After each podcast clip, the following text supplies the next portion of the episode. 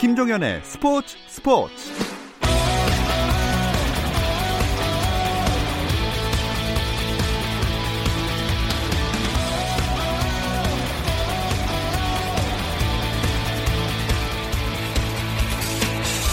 스포츠가 있는 저녁 어떠신가요? 아나운서 김종현입니다. 오늘 하루 스포츠계를 돌아보는 스포츠 타임라인으로 김종현의 스포츠 스포츠 출발합니다.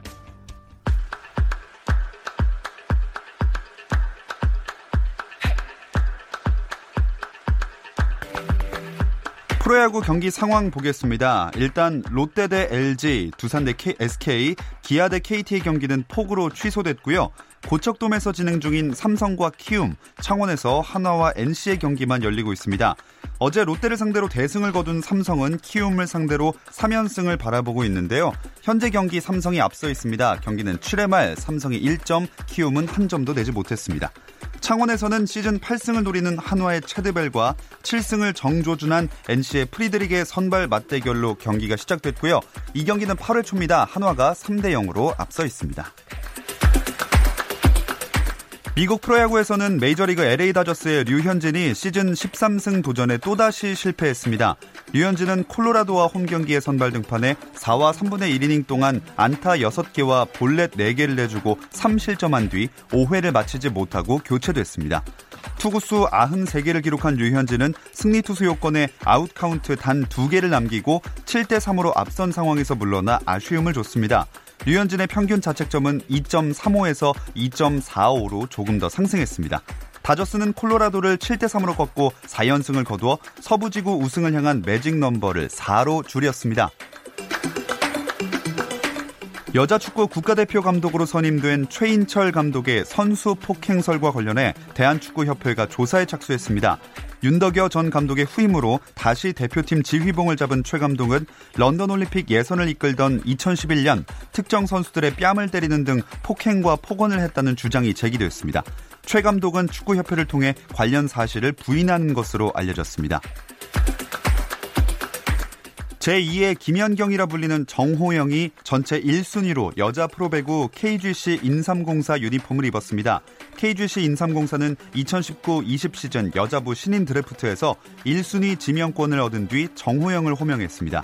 신장 190cm의 좋은 신체 조건을 가진 정호영은 지난해 고등학생 신분으로 아시안 게임에 출전했고 양쪽 날개 공격수와 센터 모두 소화 가능한 선수입니다.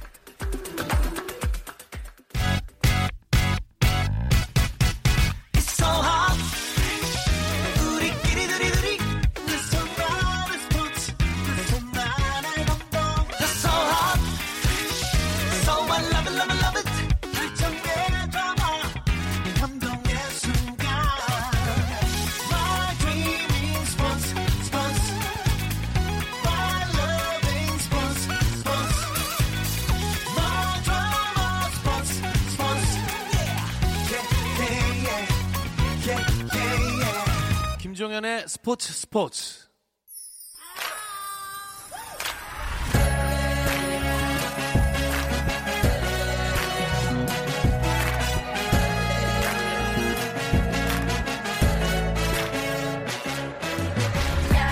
목요일에는 해외 축구 이야기 함께하고 있습니다. 라디오의 발롱도르를 꿈꾸는 이건 김정용의 랄롱도르 시작하겠습니다. 풋볼리스트 김정용 기자 인사 나눌게요. 안녕하세요. 네, 안녕하세요. 자, 그리고 랄롱도르의 유럽 특파원 이건 기자가 오늘은 함께하지 못합니다. 지금 독일로 향하는 비행기 아니라고 하는데 뭐 어떤 취재를 했는지는 다음 시간에 한번 물어보기로 하겠고요. 오늘은 김정용 기자와 단 둘이서 더 알차게 해외 축구 이야기 나눠보겠습니다. 사실 뭐 혼자서가 더 좋지 않습니까? 아, 원래는 그런데 그때 귀신같이 오늘 하필 바빠서 제가 보시지 않았으니까 들어오기 전까지 막 급하게 네. 막 채우고 예, 간신히 예. 들어왔습니다. 아, 어, 조금 갑자기 걱정이 되는데 걱정 안 해도 되겠죠? 아, 걱정까지는 안 하셔도 됩니다. 알겠습니다. 일단은 터키 이스탄불에 있는 우리 축구 대표팀 얘기부터 해보겠습니다. 2 시간 정도 뒤면 이제 조지아를 상대로 평가전을 치르잖아요. 네. 조지아는 이제 좀 낯선 팀이죠.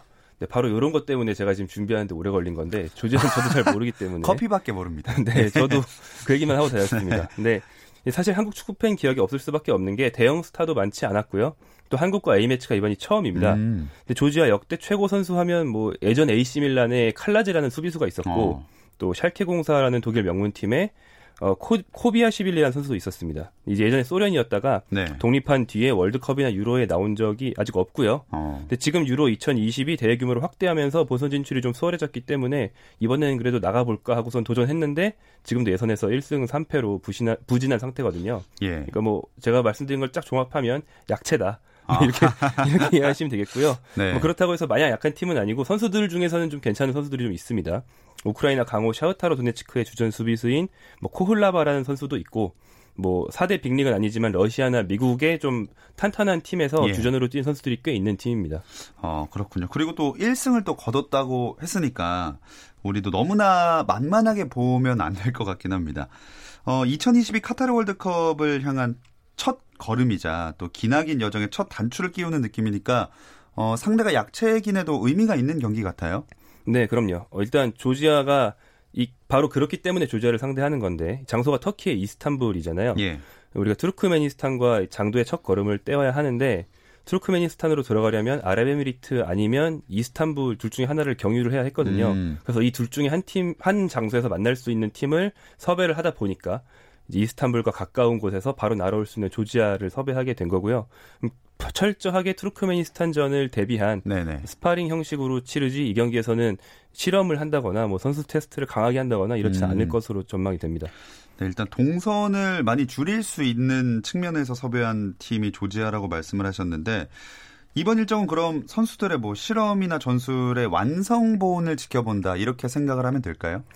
네, 뭐 그렇긴 합니다만, 근데 이제 좀 더 장기적으로 볼 때는 2차 예선 자체가 이제 매, 매 경기가 물론 이거 실전이긴 하지만 약간씩은 실험과 음. 새로운 선수 발굴이 들어가지 않으면 2차 예선에서 그, 그런 실험을 미리 해놓지 않으면 나중에 고생한다라는 아하. 것을 우리가 4년 전에 교훈을 가지고 있거든요. 네. 4년 전을 돌아보면 러시아 월드컵 2차 예선에서 한국이 무실점 전승을 했어요. 음. 그때 당시에 이제 당시 슈틸리케 감독한테 뭐 가틸리케다. 아 맞습니다. 맞아요, 맞아요. 저렇게 훌륭한 독일 분에게 한국 맥주를 먹이면 안 된다. 뭐 별의별 얘기가 다 있었는데 신격화가 됐거든요. 예, 예. 그런데 3차 예선으로 올라가서 상대팀 수준이 조금만 올라가니까 바로 어 이건 공략을 못 하겠는데 이러면서 음.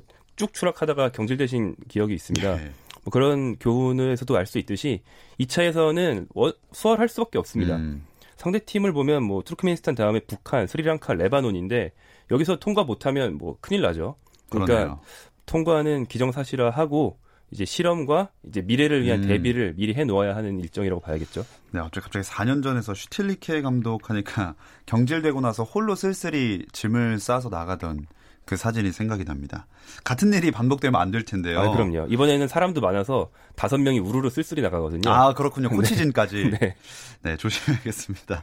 일단 제가 생각했을 때 가장 관심을 모으는 건 처음으로 벤투호에 승선한 김신욱 선수를 어떻게 활용하는가 이건데 어떻게 예상하시나요? 네, 김신욱 선수 활용법은 사실 제가 남들이 예상하는 걸 똑같이 말할 수밖에 없는데 예. 크로스를 받는 역할을 해야겠죠. 음. 모두가 아시다시피 196cm의 장신과 그 장신을 아주 잘 활용할 수 있는 그런 요령을 다 갖춘 선수기 때문에 공중볼 위주로 활용을 해야 될 거고요. 자신이 공중볼을 받지 못하더라도 원체 존재감이 크기 때문에 상대 수비수를 두 명씩 달고 다니는 경우가 많아서 음. 근처에 있는 다른 선수들에게 이제 쉬운 득점 기회가 나는 그런 혼전 상황을 많이 만듭니다. 뭐 발로 하는 플레이도 나쁘지 않고 패스도 할 줄 알지만 그 예. 속공 상황에서만 그렇고요. 지공 상황에서 수비가 밀집되면 이제 섬세한 기술은 잘 안 안 나오기 때문에 음. 김신욱을 쓸 때는 기본적으로 이제 경기를 좀 헝클어뜨려서 음. 혼전 상황을 만들고 거기서 변수를 창출하는 역할로 써야 되겠죠. 근데 김신욱 선수가 변수로 제대로 작용하기 위해서는 우선 그 크로스가 좋은 게 많이 공급이 돼야 되는데 어, 여태까지 제가 지켜본 바로는 우리의 크로스가 아주 훌륭하다라고 말할 수는 없을 것 같거든요. 네, 그게 좀 약간 우스운 부분이었는데 분명히 전북 현대에서는 김진수, 이용 같은 선수들이 김신욱 머리에 아주 칼 같은 크로스를 올려줬거든요. 예. 대표팀만 오면 이용 선수가 크로스가 갑자기 다른 데로 날아가고 아, 네. 뭐 이런 상황들이 좀 있었죠. 그런데 뭐 약간 다행이라면 다행인 게 김신욱 선수가 중국에 가서 안 좋은 크로스를 받는 요령이 아주 좋아졌습니다. 중국으로 이적한 다음에 인터뷰에서 그런 말을 응, 어, 넌지시 했어요. 여기서는 전북에서만큼 크로스가 좋은 게 안 날아온다. 하지만 나는 이만큼 골을 넣고 있다 어. 이 얘기죠. 그러니까 이제 원래는 이제 그동안 우리가 많이 보진 못했지만 능력으로 봤을 땐 크로스가 아주 훌륭한 이용, 김진수, 홍철 이런 선수들과 합을 맞춘다면 음. 한번 좀 기대해 볼 수 있지 않을까 네. 생각합니다. 어, 근데 또 제가 김신욱 선수가 국가대표로 출전한 경기를 돌아보면 항상 투입되는 순간 보통 후반에 많이 투입이 됐던 것 같은데 갑자기 이제 롱볼 축구만 하는 경우가 있어서 오히려 막 지고 있는 상황에서 골을 넣지 못하고 역습을 바, 당하고 이런 경우를 많이 봤어요. 이 키가 오히려 양날의 검이 될 수도 있지 않을까요? 네, 그렇죠. 어, 이 선수의 머리가 그라운드 어디서든 너무 잘 보입니다. 아, 안 그래도 큰데 두상도 좀 예뻐요. 네, 그리고 헤어스타일도 예, 예. 굉장히 자주 바꾸고요. 녹색 지금 무슨 색인지 전 모르겠습니다. 대표팀에서도 전북에서도 그렇고 동료 선수들에게 이제 물어보면 다들 그래요. 공을 잡으면 일단 그게 보인대요. 그러니까 자신에게 좀 상대 팀의 압박이 세게 들어오면 예. 어이 신욱이 머리로 이러면서 일단 차게 되는 경향이 네. 있다고 합니다. 그래서 이제 미리 준비한 전술이 다 무효가 되니까 음. 이제 플레잉 타임이 길면 길수록 좀 말씀하신 그런 양날의 검이라는 측면이 부각되는 면이 있었는데 어, 벤투 감독이 이제 그, 그동안 김식 선수를 선발하지 않은 것도 그런 현상을 염려해서겠죠. 음. 하지만 지금은 실전이고 이제 경기 막판이라면 얘기가 좀 다른 게 실전에서는 뭐 다양한 변수들이 있지 않습니까? 투르크메니스탄에 많이 가본 적도 없거니와 예. 우리 선수의 부상, 퇴장, 뭐 잔디가 사실은 논두렁이었다, 뭐 등등 음. 다양한 변수가 있을 수 있기 때문에 우리가 준비한 축구가 아예 안 된다. 네. 그러면 뭐 신욱이 머리를 봐야죠. 그러니까 아마 소중하게 쓸수 있을 것 아. 같습니다. 머리를 좀 헤어스타일을 평범하게 한다면 좀 더 좋은 플레이가 나오지 않을까. 말씀하신 내용을 바탕으로 생각해 봤습니다. 어, 또 유럽파 선수들이 각자 소속팀에서 요새 맹활약을 펼치고 있으니까 좀 더 이번 경기가 기대되는 것 같아요. 네, 어, 손흥민 선수가 아직 득점은 없지만 토트넘에서 초반 두 경기 징계 후에 두 경기 선발로 나오면서 상당히 좋은 모습 보여줬죠. 뭐 어떤 매체에서는 팀 내 최고 평점을 네. 주기도 했고요. 그래서 기대가 되고 그리고 이제 득점을 한 선수들 이재성, 황희조, 황희찬 이런 공격수이거나 이선에서 공격을 지원해야 하는 선수들이 더 골맛을 봤고요. 아, 권창훈도 골맛을 봤고요. 또 이강인 선수 같은 경우도 아쉬운 대로 한 경기 교체 투입되면서 일단 시즌 신고식은 하고 대표팀에 합류한 상태이기 때문에 대체로 상승세입니다. 음. 유일하게 좀 나쁜 게 이제 백승호 선수인데 지로나에서 경기를 못 뛰다가 네. 대표팀 소집 직전에 다른 슈타트로 이적을 했죠. 백승호 음. 선수는 거꾸로 이번 소집을 통해서 감각을 좀 올리고 음. 다름슈타트 가서 적응을 빨리 해야 될 것 같고요. 이스탄불이 장소라는 게 사실 월드컵 예선을 앞둔 평가전인데 유럽에 산다는 거는 좀 이례적이거든요. 예. 그만큼 이동 거리가 짧으니까 유럽파들의 좋은 컨디션 음. 기대해 보겠습니다. 네, 백승호 선수는 또 워낙 A 매치 데뷔해서 할 때 너무나 좋은 모습을 보여줬기 때문에 기대가 되는 것 같고 어, 이강인 선수는 이번에 데뷔 전 A 매치 데뷔 전 치를 수 있을지 궁금해요. 네, 벤투 감독이 어 그럼 허, 허, 허튼 소리를 잘 안 하거든요. 예. 근데 경기 전날 기자회견에서 이강인 선수의 출전 여부를 물어보니까 가능성이 있다, 출전시킬 음. 수 있다라고 말을 했는데 배투 감독 합법에서 이 정도면은 출전시킨다라고 어. 말한 거나 마찬가지거든요. 그래서 아마 긴 시간이든 짧은 시간이든 어느 정도는 기회를 줄 것 같습니다. 이강인 선수와 백성호 선수가 그 지난 3월에 함께 나란히 소집됐다가 예. 둘다 경기 못 뛰고 돌아갔었거든요. 그렇죠. 근데 두 번째 소집에서 백승호 선수가 데뷔를 한 거란 말이에요. 근데 이강인 선수 같은 경우에는 6월 A 매치 때는 U20 월드컵 때문에 그 빠졌고 예. 이강인 선수도 이번이 두 번째 소집이기 때문에 어, 벤투 감독이 내 축구에 조금 더 적응했다라고 음. 판단한다면 아마 이번에 playing time을 좀 많이 줄 수도 있지 않을까 기대를 해봅니다. 네. 그럼 설명이 나온 선수들 말고 김정용 기자가 따로 또 주목하는 선수도 있을까요? 어, 지금 대표팀에서 비중이 좀 큰 선수 중에서 변수가 좀 있는 선수는 제 생각에 황인범 선수입니다. 어. 황인범 선수가 지금 벤투 감독 전술에서 꼭 필요하기도 하고 예. 굉장히 신뢰를 받는 선수이기도 한데요. 미국 프로축구의 밴쿠버로 이적한 뒤에 딱히 이제 기량이 늘고 있다는 느낌이 없어서 음. 아직 성장기에 있는 선수인데 우려를 조금씩 받고 있거든요. 이번 2연전을 통해서 이런 우려를 좀 털어줬으면 좋겠고 어, 만약에 일종의 정체기가 있어서 황희범 선수 대신에 일시적으로든 뭐 영, 구적으로든 다른 선수가 대체를 해야 한다. 그러면 얘기가 좀 복잡해집니다. 뭐 음. 비슷한 스타일이 김보경, 이재성 이런 선수들이 있긴 한데 어 벤투 감독이 딱 원하는 스타일은 황희찬, 아, 황, 황희찬이 아니고 황인범이기 때문에요. 예. 그렇군요. 어, 경기 시간이 이제 2시간도 채 남지 않았는데 출전 엔트리는 아직 안 나왔겠죠? 네, 어, 선발 명단은 보통 1시간 전 정도에 나오니까 어, 제가 이제 들어오기 직전 확인했을 때까지는 안 나와 있었고요. 이제 원래 쓰던 4-1-3-2 포메이션을 맞춰서 선수를 선발할 선발 라인업을 구성할 것으로 알려져 있고 손흥민 선수는 그 중에서 가장 출전 가능성이 높다라는 음. 이제 관측이 현지 훈련을 본 기자들 사이에서 전해졌습니다. 많은 팬들이 이제 손흥민을 2차 예선 같은 데서는 좀 쓰지 말아라. 고생이 너무 많다. 예. 이런 우려들을 좀 하시는데 뭐 아예 안 쓸 수는 없고요. 뭐 말씀드린 것처럼 이번 경기는 2차 예선과 평가전 중에서는 상당히 이례적으로 유럽 근처에서 열리기 때문에 음. 오히려 이럴 땐 써야죠. 어. 그 손흥민 선수가 벤투호 체제에서 출전 안 한 경기가 있었나요? 어, 그 아시안컵 초반에도 토트넘에서 늦게 보여줘서 아. 걸렀고, 네, 그 뭐 신사협정 같은 걸로 한번 아예 안 부르기도 했고. 아, 그렇군요. 근데 이제 벤투 아래에서 그 외에는 오면은 거의 다 뛰었죠. 그래서 음. 현재까지 11경기 1득점 하고 있습니다. 어. 어쨌든 이 조지아와의 경기가 끝나면 말씀하신 대로 투르크메니스탄으로 이동을 하게 되는데 이 경기는 방심하면 안 된다 이런 말을 하긴 하지만 그래도 처음에 말씀하셨던 대로 좀 편하게 봐도 되겠죠? 어제 방심하면 안 되는 이유부터 그래도 말씀을 드리는 게 아, 나을 예, 것 예. 같은데 이 팀이 홈에서 강합니다. 아. 아, 트루크메니스탄까지 가는 길이 힘들어서 그런지 그래서 가는 팀들이 진이 빠지는지 예. 최근 홈에서 10경기 성적이 6승 1무 3패로 예, 팀 이미지에 비하면 굉장히 훌륭하거든요. 근데 이제 상대 팀을 보면 6승 상대가 라오스, 인도, 괌, 오만, 싱가폴, 대만 그리고 홈으로 우즈베키스탄이나 사우디아라비아 같은 아시아 강호를 불렀을 때는 여지없이 졌습니다. 아. 그러니까 뭐 결론적으로는 편하게 보시는 게 맞다 이렇게 음. 말씀드리고 싶습니다. 자, 이렇게 우리나라 대표팀 A매치 일정을 짚어봤고요. 이어서 세계 각국의 대표팀 경기들이 펼쳐질 예정입니다. 이 이야기는 잠시 쉬었다 와서 나눠볼게요.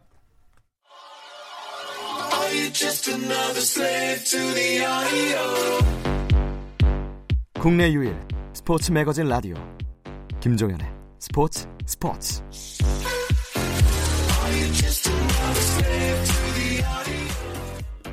해외 축구 라디오 방송에 발롱도르를 꿈꾼다 이건 김정용의 랄롱도르 출장길에 오른 이건 기자의 빈자리까지 김정용 기자가 채워주고 있습니다.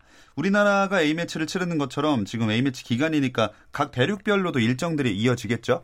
네, 뭐 한국처럼 첫 어, 월드컵 예선 첫 경기가 일정이 비어서 평가전을 하는 나라들도 있지만 다른 아시아 국가들은 이미 어, 아시아 예선을 많이 시작했습니다. 예. 이미 치른 나라들이 있거든요. 같은 조에 있는 북한과 레바논도 경기를 해서 북한이 레바논을 2대 0으로 이미 잡았습니다. 그리고 한국보다 조금 먼저 평가전을 시작한 일본 같은 경우는 방송 들어오기 직전까지는 파라과이를 음. 2대 0으로 이기고 있었고요. 뭐 이런 식으로 아시아 국가들이 다 장도에 올랐고 또 유럽에서는 유로 2020 예선이 열리고요. 남미 국가들은 이번 일정은 대부분 평가전으로 진행합니다. 음. 유로 예선을 얘기를 해보자면 각 나라가 발표한 명단을 보니까 뭐 호날두 선수 뽑혔고 뭐 유망주들이 근데 이번에 좀 많이 뽑힌 것 같아요. 네, 뭐 세대 교체를 늘 굉장히 열심히 하고 있는 잉글랜드는 이번에도 좀 어린 선수들 많이 뽑았습니다. 메이슨 마운트, 제임스 메디슨, 타이런 밍스 뭐 이런 요즘 뜨는 선수들을 대거 발탁했고요. 그리고 풀백 워커, 카일 워커가 완전 주전인데 이 선수를 빼고 어. 어, 완비사카, 아놀드, 트리피어 이렇게 세 명을 선발해서 화제가 됐었어요. 근데 이 중에서 제일 도전자라고 할 수 있는 완비사카가 부상으로 일찍 빠지면서 음. 카일 워커를 안 뽑았던 게 굉장히 기회인데 이 기회를 완비사카는 뭐 불운으로 놓치게 됐고요. 그 밖에 뭐 스페인에는 요즘 아스날에서 잘하고 있는 세바요스나 맨시티에 잘하고 있는 로드리, 음. 또 독일은 뭐 하베르츠, 프랑스의 귀앵두지 이런 선수들이 있고 브라질 같은 경우는 비니시우스 주니오르, 음. 레알 마드리드에서 상당히 이렇게 도전을 열심히 해나가고 있는 이 선수를 지난 3월에도 뽑았지만 이제 데뷔가 불발됐다가 예. 이번에 다시 뽑았습니다. 한국의 이강인처럼 지금 각 나라들이 다 새로운 이제 여정을 시작하는 단계에 있기 때문에 선수들 많이 시험하고 있는 것 같습니다. 음. 그럼 어떤 국가들의 어떤 매치업이 예정이 돼 있나요? 아, 네, 유로 2020 얘기를 하자면 당장 일단 새벽에 아르메니아와 이탈리아가 경기를 하고요. 그리고 루마니아와 스페인이 경기를 합니다. 가장 빅매치라고 할 수 있는 건 토요일 새벽에 독일과 네덜란드가 갖는 경기가 되겠고요. 음. 같은 새벽에 산마리노와 벨기에의 경기도 있고 또 이제 비교적 그나마 어, 빅매치라고 할 수 있는 건 일요일 새벽에 열리는 잉글랜드와 불가리아의 경기 정도 이 정도가 좀 많은 관심을 모으는 경기에 속합니다. 어, 말씀하신 대로 제일 빅매치가 7일 토요일 새벽 우리나라 시간으로 3시 45분에 열리는 독일 대 네덜란드 요 대결일 것 같아요. 네, 이 두 팀이 요즘 좀 많이 맞붙고 있습니다. 지난해 열렸던 그 최근 열렸던 네이션스 리그 신설된 대회에서 네덜란드가 독일을 이제 누르고 우승 도전할 수 있는 그 플레이오프로 올라가고 독일은 여기서 굉장히 부진했죠. 월드컵에 음. 이어서 또 부진하면서 강등이 됐죠. 1부에서 2부로. 두 팀의 운명이 극단적으로 갈린 바가 있는데 또 이제 같은 조에 유로 예선에서 같은 조에 편성이 된 뒤에는 또 달라졌습니다. 어, 독일이 어, 3대 2로 네덜란드를 잡으면서 음. 오히려 여기서는 또 먼저 앞서 나간 바 있고요. 그래서 이 두 팀이 요즘 약간 라이벌 관계처럼 되어 있는데 어, 좀 재밌는 구도를 만들고 있고 2조에서 네덜란드가 현재 1승 1패로 조 3위로 밀려 있어서 어. 조 2위까지를 해야 본선에 갈 수 있는 이 대회 규정상 상당히 위험한 처지처럼 보이는데 네. 사실은 네덜란드가 좀 그 아까 말한 그 다른 일정들 때문에 예선을 늦게 시작했습니다. 음. 그래서 다른 팀들은 4경기까지 치렀는데 네덜란드는 1승 1패 2경기밖에 안 아. 했거든요. 아. 그래서 좀 여유가 있긴 하지만 근데 만약에 이번에 독일한테 진다면 이제 1승 2패가 되고 그러네요. 그, 그두 경기 다, 른 팀보다 여유 있는 마진을 좀 무의미하게 소모하는 음. 게 되기 때문에 네덜란드 입장에서는 좀 승리가 좀 절박하죠. 아니 근데 2조에는 독일과 네덜란드가 있으면 C조죠. 네. 그 다른 국가들은 어떤 국가들이 있는지 모르겠는데 죽음의 조라고 부를 수 있겠는데요. 네, 어 이제 그 웃긴 게 제가 지금 네덜란드 얘기만 했는데 조 1위를 차지하고 있는 게 독일이 아니고 북아일랜드라는 거. 아하. 네, 북아일랜드가 네. 사전 전승을 네. 해버렸습니다. 그래서 북아일랜드가 최근에 이 직전까지는 그렇게 아주 상승세인 팀이 아니었거든요. 그렇죠. 이번 예선을 통해서 상승세를 탄다면 3강 뭐 북아일랜드가 갑자기 네덜란드와 독일과 함께 3강을 형성하면서 굉장히 흥미로운 조가 되지 않을까 짐작을 음. 할수 있을 것 같습니다. 진짜 유로 대회는 워낙에 잘하는 국가들이 많아서 조별리그 통과하는 것도 어렵잖아요. 네, 어 이제 2조 말고 다른 조를 하나 얘기하자면 C조, 어 B조, B조가 네네. 그런데요. B조 같은 경우에는 어 세르비아와 포르투갈이 B조에서 강호라고 할 수 있는데 세르비아가 조 3위, 포르투갈이 조 4위로 밀려 있습니다. 그리고 어. 조 1위는 우크라이나, 조 2위가 루셈부르크거든요. 예. 뭐 상당히 홀... 뒤집힌 것 같은 느낌이네요. 네, 상당히 혼란스럽다고 할 수 있죠. 아, 참 유로 예선이 더 어렵다 이런 얘기도 하곤 하는데 진짜 쉽지 않을 것 같습니다.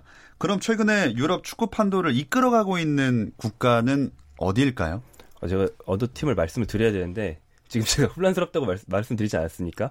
룩셈부르크인가요? 아니 그렇지 네. 않고 그러니까 지금 굉장히 과도기에 있는 것 같고요.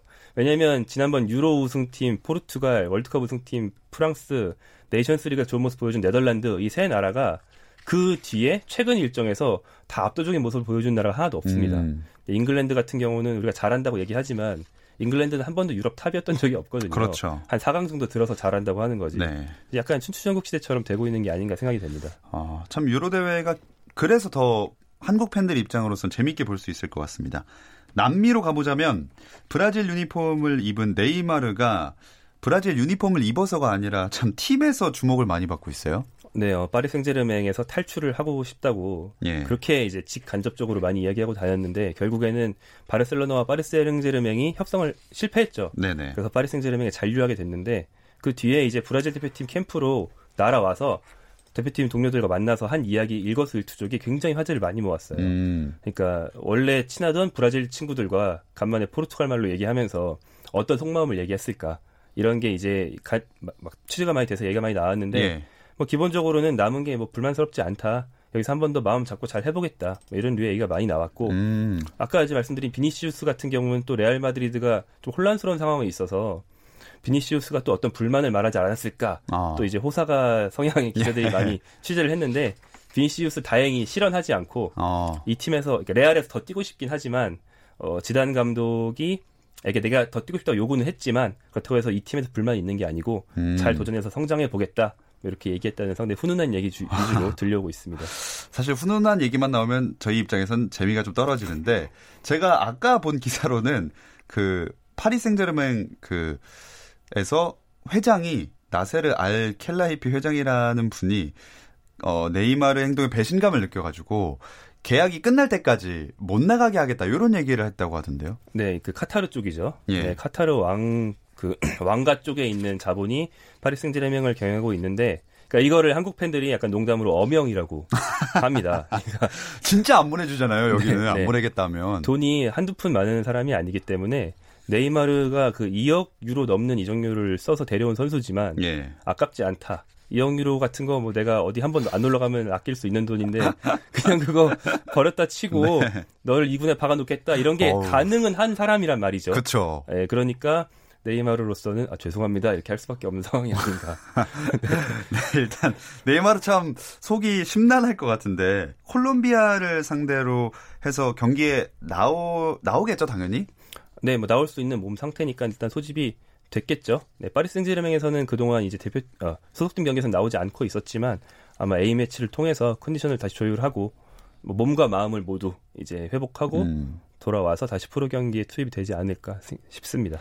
네, 더 A매치 얘기하기 잠시 전에 일단 네이마르 이적 실패 얘기가 나와서 이적 시장이 완전히 끝났기 때문에 막판에 이루어진 것들을 정리를 좀 해볼까요? 아, 네. 제가 지난 시간 마무리할 때 네이마르와 이카르디 두 명이 제 음. 화두라고 했는데 하필 모였어요. 그 이카르디 선수가 인테르 밀란을 탈출하고 싶 어서 네. 여기저기 알아봤는데 어, 결국에는 어, 파리 생제르맹이 데려가겠다. 예. 파리 생제르맹으로 갔습니다. 그래서 지금 이적 시장이 열리기만 하면 가장 시끄러운 선수 두 명을 파리 생제르맹이 다 데리고 있거든요. 그것도 제일 무서운 팀이 데리고 있네요. 네. 안 보내기로. 내년 여름에는 이카르디, 정확히는 이카르디의 아내분이자 에이전트인 만다나라 예. 씨에게 예.